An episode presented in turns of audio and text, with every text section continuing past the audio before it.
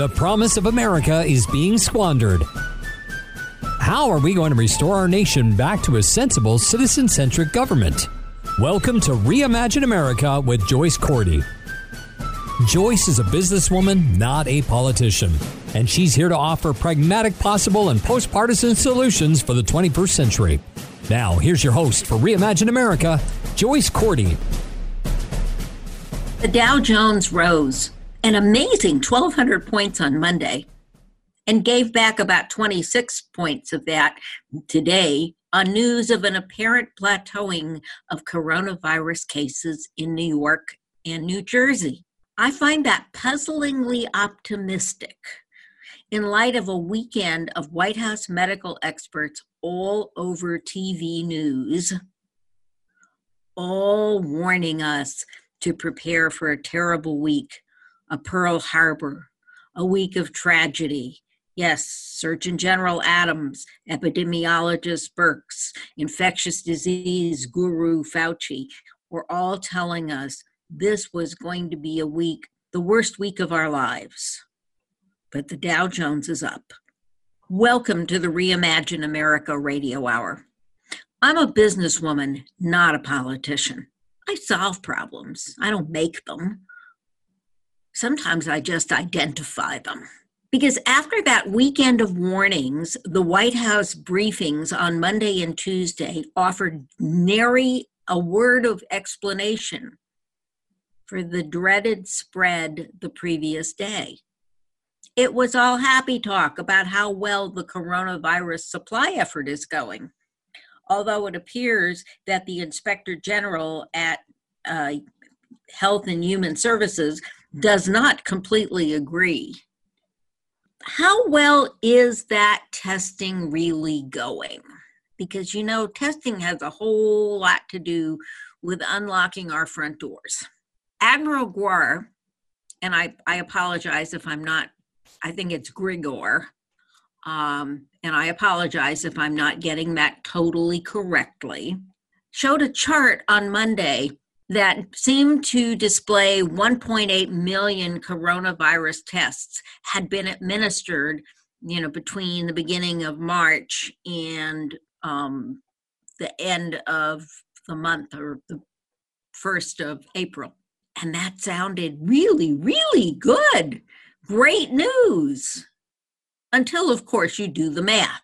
So if we go back to the last census and make sure you do go and fill out your census form, uh, 2020 census, but if we go back to the last census, the official number was that there were 330 million Americans. There's probably 340 million at this point. But, you know, well, let's not quibble when we're talking about rounding errors and statistics.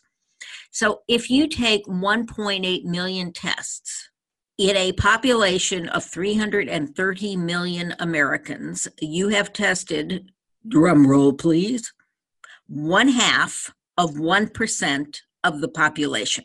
And of that, 35% tested positive on average. That leads me to believe that we really need to test the other 99.5% of the population, about 328 and a quarter million people because at that rate, about a third of them, or about 109 million, could be potential carriers of the dread COVID 19 virus or not.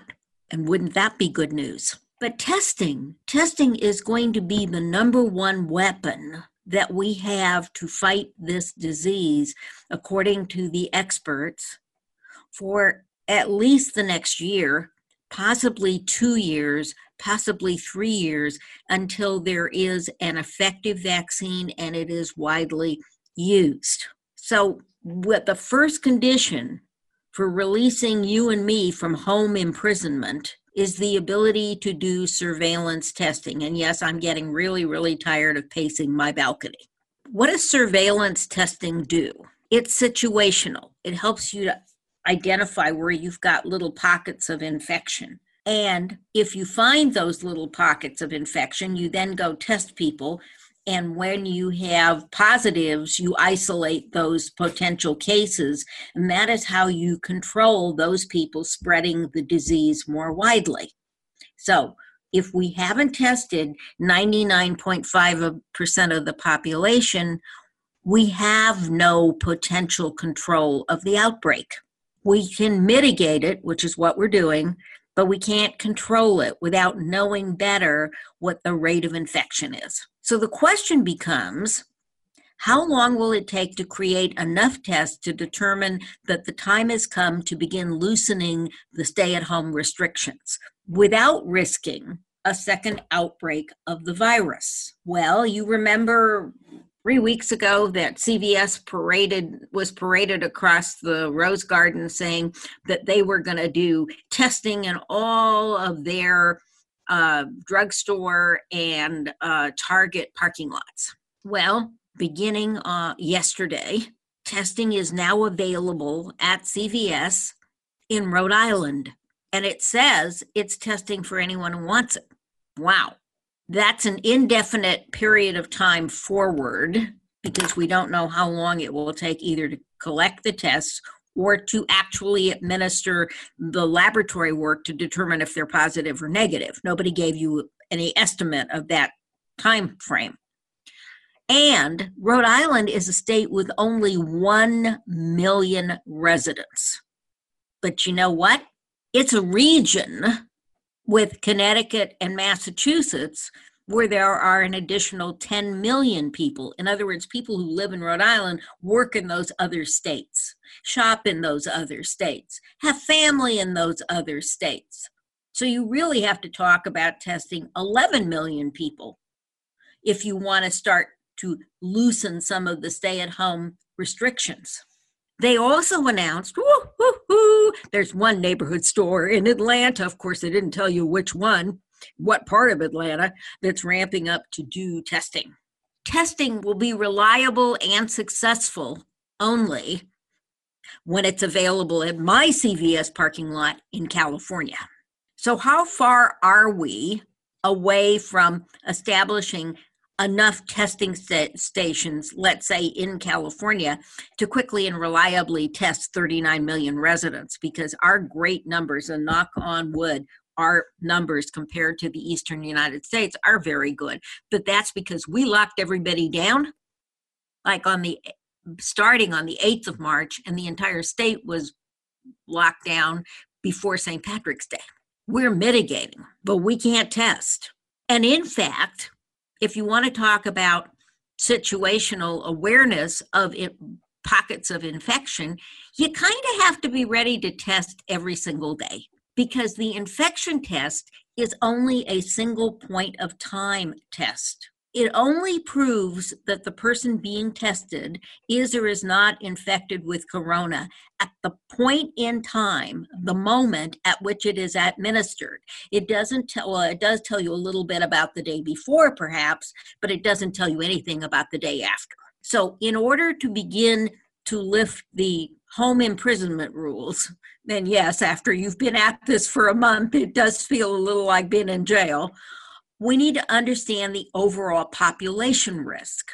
Okay, and in order to do that, you need an assay test, and that assay test must be very accurate, very reliable, and very quick to administer because you're going to have to administer it so widely.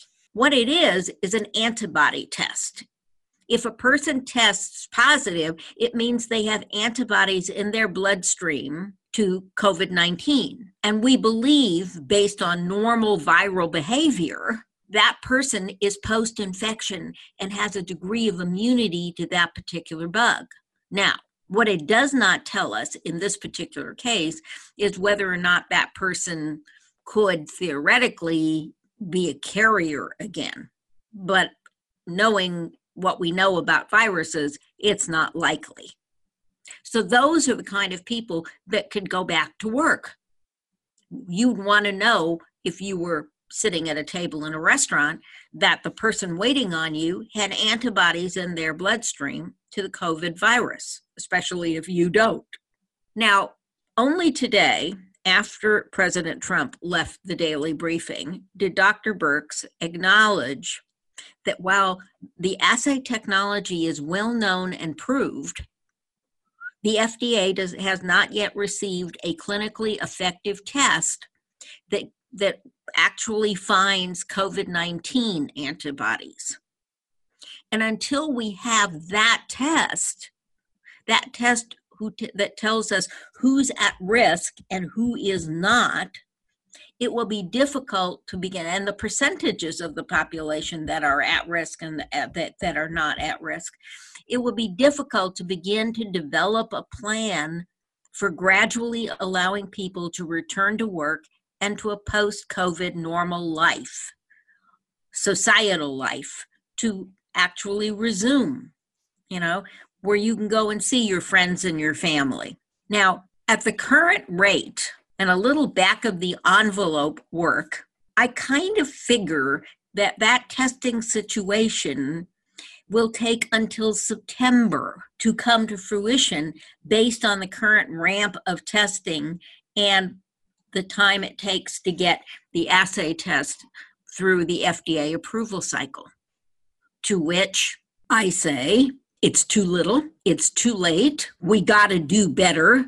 Do we have to put the Defense Production Act into place in order to get laboratories and pharmaceutical manufacturers and test development and vaccine manufacturers to work faster and harder and smarter?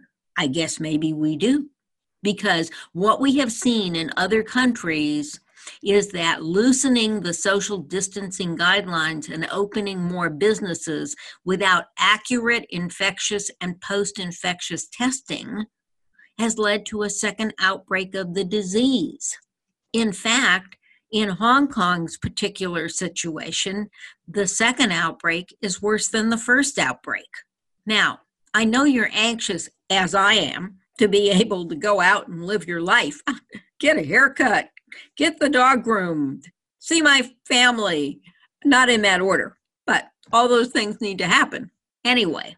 But where we are without testing, without knowing whether that person you're looking at from six, 10, or two feet is potentially a carrier of disease. You know, are, are you willing to sit two feet away from a stranger in a movie theater? Given the level of testing and what we know about this disease at the moment?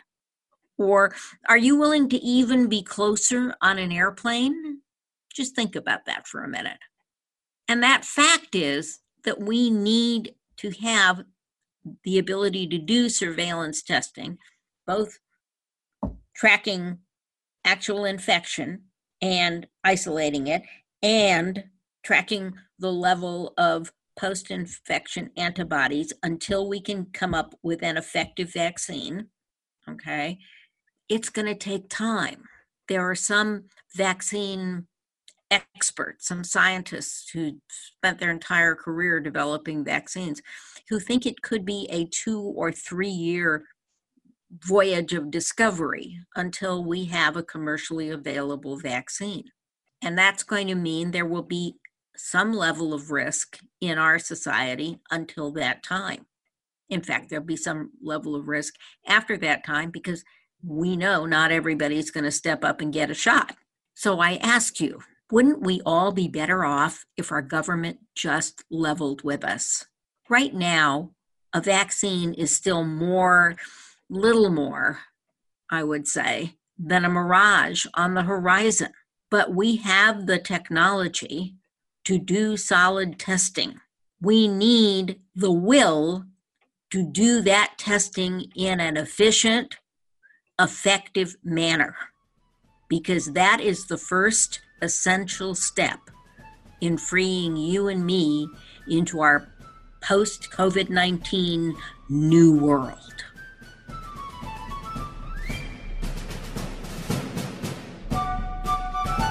Thanks for listening to Reimagine America with Joyce Cordy. You can learn more at reimagineamerica.org. Got a comment or an idea for a future show? Email Joyce at reimagineamerica.org or find her on Twitter at Joyce Cordy or at Reimagine Radio. Take a minute now and go to reimagineamerica.org. Join the forum. We'd love to hear your thoughts. If you love the podcast, donate, and tell others. You can invite Joyce to speak at your next meeting or conference through reimagineamerica.org. And finally, don't forget to subscribe to this podcast at ricochet.com or c-suitenetwork.com. That's c-suitenetwork.com. Together, we really can reimagine America.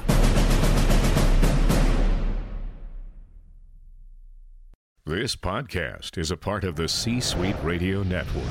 For more top business podcasts, visit c-suiteradio.com.